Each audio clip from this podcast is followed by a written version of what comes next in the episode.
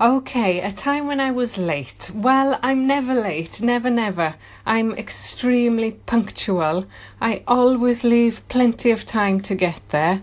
Um, I get really annoyed when people are late. I think there's no reason for it. I think when I was young, I had a friend who was always late, and I used to stand around in town waiting for her and phoning and saying, Where are you?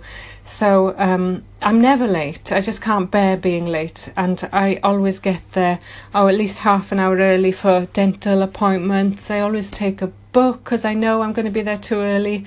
But my my thought is that it's much better to be early than to be late. So when I go and catch a plane, I'm I'm always you know three hours before check-in and okay i'd much rather sit around in a cafe reading a book than um, be stressed and miss the flight however there was one time when i did miss a flight and it was because i was late but it was more um, ignorance than being late, I suppose. This is literally the only example I can think of.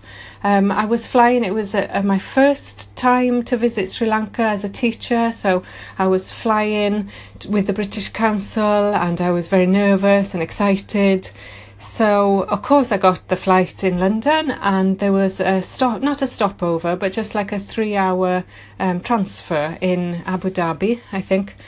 And um, what I didn't realise is that you have to check in again for the second flight. So I was sitting around merrily enjoying, you know, the atmosphere, and for three hours I thought this is great. And when I actually went to get on the flight, they said you haven't checked in, and I went into complete meltdown. I totally panicked, and it was all fine in the end. But uh, that was the only time I was ever late.